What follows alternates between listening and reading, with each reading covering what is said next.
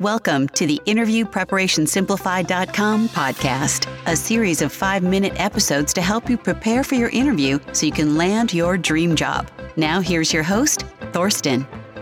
Hi everyone, and welcome to my podcast.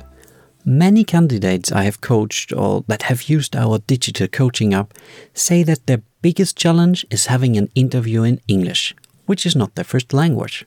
Actually, I've been there myself, and I can still remember how nervous I was when, thirteen years ago, I had my first interview in English. So, in today's episode, I will share a couple of hands-on tips and tricks to help you prepare for such an interview and calm your nerves. Step one. Choose your perspective. The recruiter is aware of your background and that you're not a native English speaker. So, if you've been invited to interview, they don't consider this a red flag. And you most likely overestimated the importance of the language aspect. To help you put this into perspective, jot down all the skills and qualifications listed in the job description. It might say something about proficiency in English, but it's most likely only one out of ten plus things mentioned. So don't give this ten percent, ninety percent of your attention. And after all, a job description is like a wish list. And employers know that it's not likely that they will find a candidate that fulfills everything they are looking for.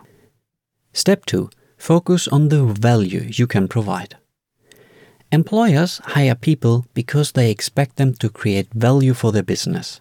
So, set the language aspect aside for a second and think about what the successful candidate in this role would deliver. Then, prepare a list of your previous achievements that prove that you are the right person for the position. Once you have your list, add a second column and quantify your accomplishments. For example, suppose you're interviewing for a data analyst role. In that case, you might have analyzed datasets with up to one million records in your current job, and your work has helped identify and remove process bottlenecks, which increased efficiency by fifteen percent. Now, the reports you will create in the new role when presenting the findings of your analyses might not be in flawless English, but that will not change your work's positive impact and value, namely providing insight that can help improve the business. So, during the interview, focus on the value aspect, not the language aspect, and let your accomplishments speak for themselves. Step three. Prepare for the interview.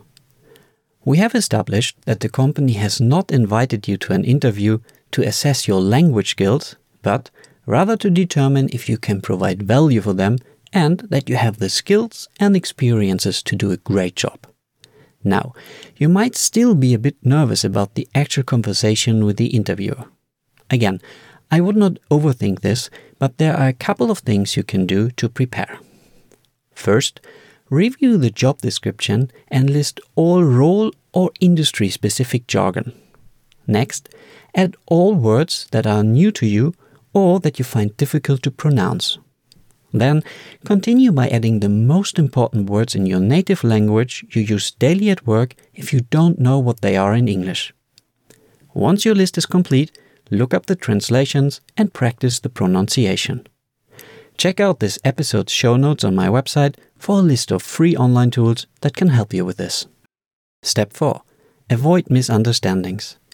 A common mistake candidates make when being interviewed in a foreign language is trying to answer a question they did not completely understand. You might think that admitting that you did not understand the interviewer is bad because it shows that your English is not perfect. But, on the other hand, you don't want to end up talking about something off point.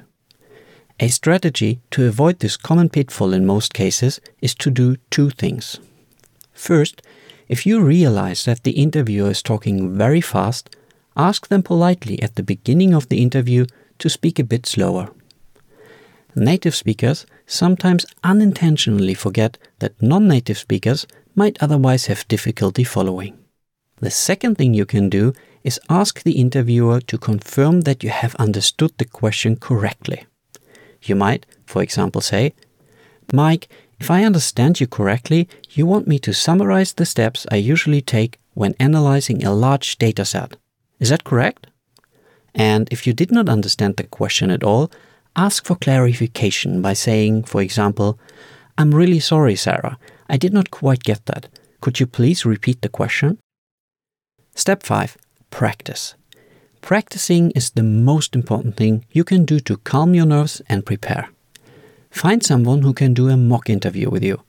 Ideally, this is someone who is an experienced interviewer and feels comfortable having the conversation in English. Answering their questions and simulating the interview situation in a safe environment will make it much easier for you to feel confident and nail the actual interview. These were the five steps. Thank you for listening, and I hope this was helpful to you. This was the Interview Preparation Simplified podcast. Make sure to tune in for the next episode. And if you need help with preparing your interview, then drop a mail to question at interview preparation simplified dot com.